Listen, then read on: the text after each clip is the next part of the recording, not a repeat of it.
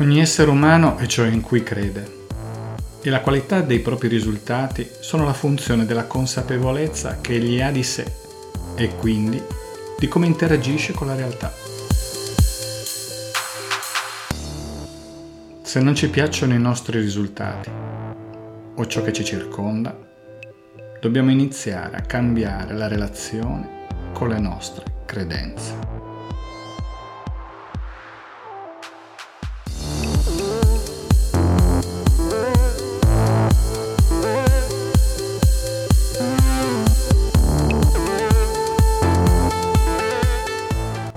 L'universo in cui viviamo non è dato, ma è costruito. Lo interpretiamo e ci interagiamo in base ai nostri personali paradigmi. Infatti, questi conferiscono questo o quel senso alle nostre percezioni e quindi ai nostri pensieri, alle nostre parole, alle nostre azioni e quindi ai nostri comportamenti fino ai risultati. Il tutto viene gestito più o meno consapevolmente in funzione di ottenere la massima coerenza possibile. E questo succede anche quando essa sembra completamente assente nelle nostre manifestazioni. Così, più ampi e trasformativi sono i cambiamenti che vogliamo imprimere nella nostra vita personale, professionale e imprenditoriale, e più è determinante riuscire a cambiare le credenze che alimentano il senso con cui ci relazioniamo con noi stessi e con la realtà tutta.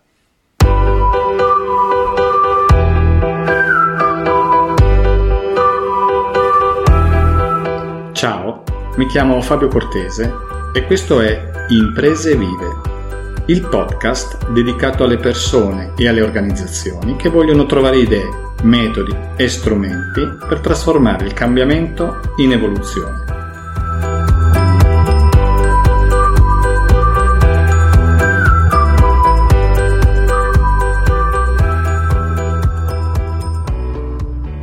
Decine di studi in vari campi hanno mostrato che il nostro mondo non è una realtà oggettiva esterna, ma al contrario un universo soggettivo da noi generato.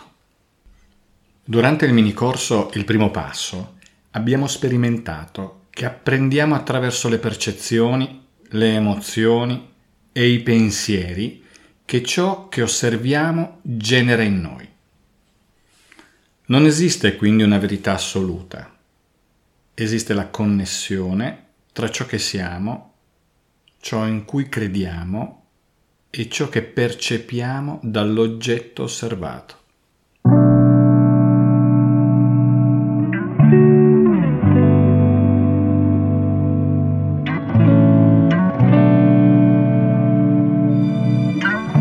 Questa soggettività è la condizione di base che genera le mappe mentali di noi stessi, del nostro corpo, degli altri, della società, della realtà tutta. Esse non sono altro che costruzioni della nostra mente, reti di connessioni con cui opera la nostra soggettività. Proprio lì va portata la nostra consapevolezza, per osservarle in quattro D. E coglierne gli effetti, le cause, i nodi viziosi, il loro movimento, il senso, gli elementi di cui si compongono e la loro reciproca interazione. Questo processo di osservazione profonda ed equanime ci permette di compenetrare il perché della nostra reazione alla realtà e così facendo trasformare da dentro le mappe mentali e quindi la nostra relazione con qualsiasi entità ed evento.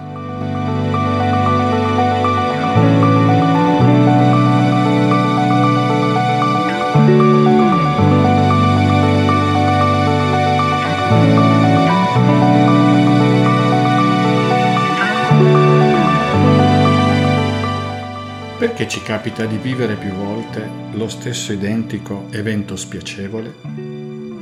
Probabilmente perché utilizziamo mappe inadeguate, oppure incomplete o distorte o comunque disfunzionali. Per esempio, quando utilizziamo mappe di altri per affrontare una determinata situazione, magari guidati dal solo timore di sentirci giudicati, dal senso di inadeguatezza, oppure dalla paura collettiva. Di quante mappe disponiamo che ci generano fatica e avversione? Magari inerente al lavoro, alla relazione con i propri genitori o con i propri figli, o alla relazione sentimentale, o al denaro, o alla propria realizzazione personale, o alla politica, eccetera, eccetera. Ma per quale ragione una mappa giusta dovrebbe generare in noi disagio, fatica o frustrazione? Non c'è proprio alcuna ragione. Quando questo si verifica, bisogna cambiare mappa, piuttosto che sentirsi inadeguati.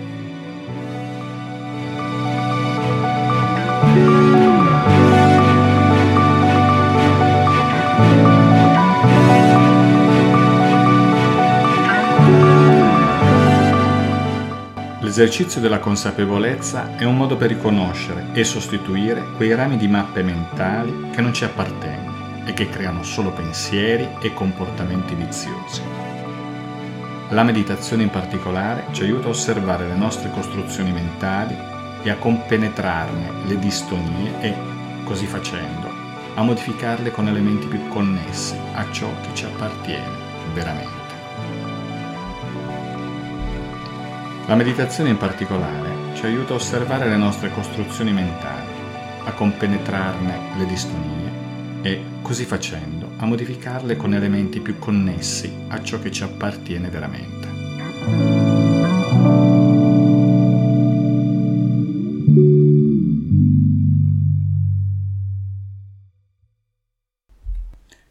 Lo studio delle neuroscienze ha ulteriormente approfondito questi temi. Tutta la nostra vita è una creazione del cervello e il mondo in cui viviamo è un microcosmo creato dai circuiti cerebrali.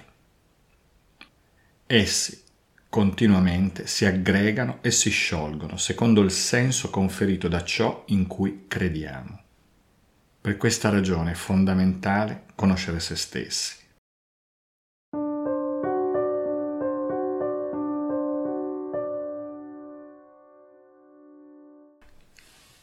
La qualità interiore che guida la tua volontà è anche quella che guida il modo con cui interpreti l'esterno. Se preferisci cambiarla, puoi farlo. Il cervello non è quindi uno specchio che riflette la realtà, ma bensì un insieme di pezzetti di Lego con cui, di volta in volta, ricostruiamo dentro di noi la realtà circostante.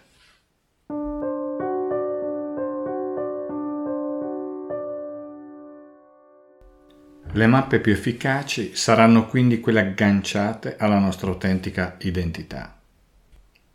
E più saranno agganciate, e più percepiremo coerenza. Coerenza e armonia tra pensieri, sentimenti e sensazioni. È così che ci parla la vita quando stiamo compiendo scelte e decisioni efficaci. Non si tratta di sola logica lineare, emozioni, o sensazioni. Si tratta di tutto insieme, un messaggio integrale che i tre cervelli, mente, corpo e volontà comunicano all'unisono. Spesso questo messaggio si manifesta sotto forma di intuizione.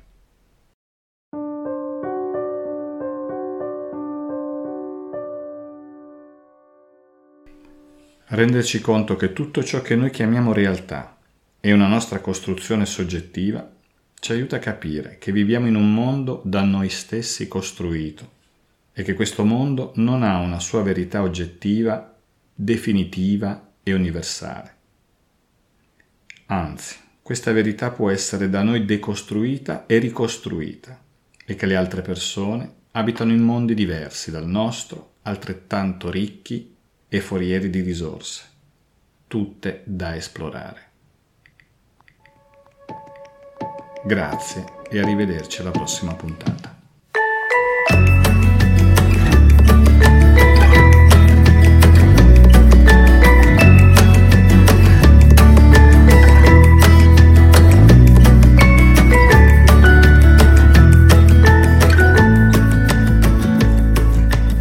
Per qualsiasi ulteriore informazione o per conoscere come utilizzare questo approccio per se stessi o per la propria organizzazione, scrivetemi utilizzando i riferimenti mail presenti nel podcast.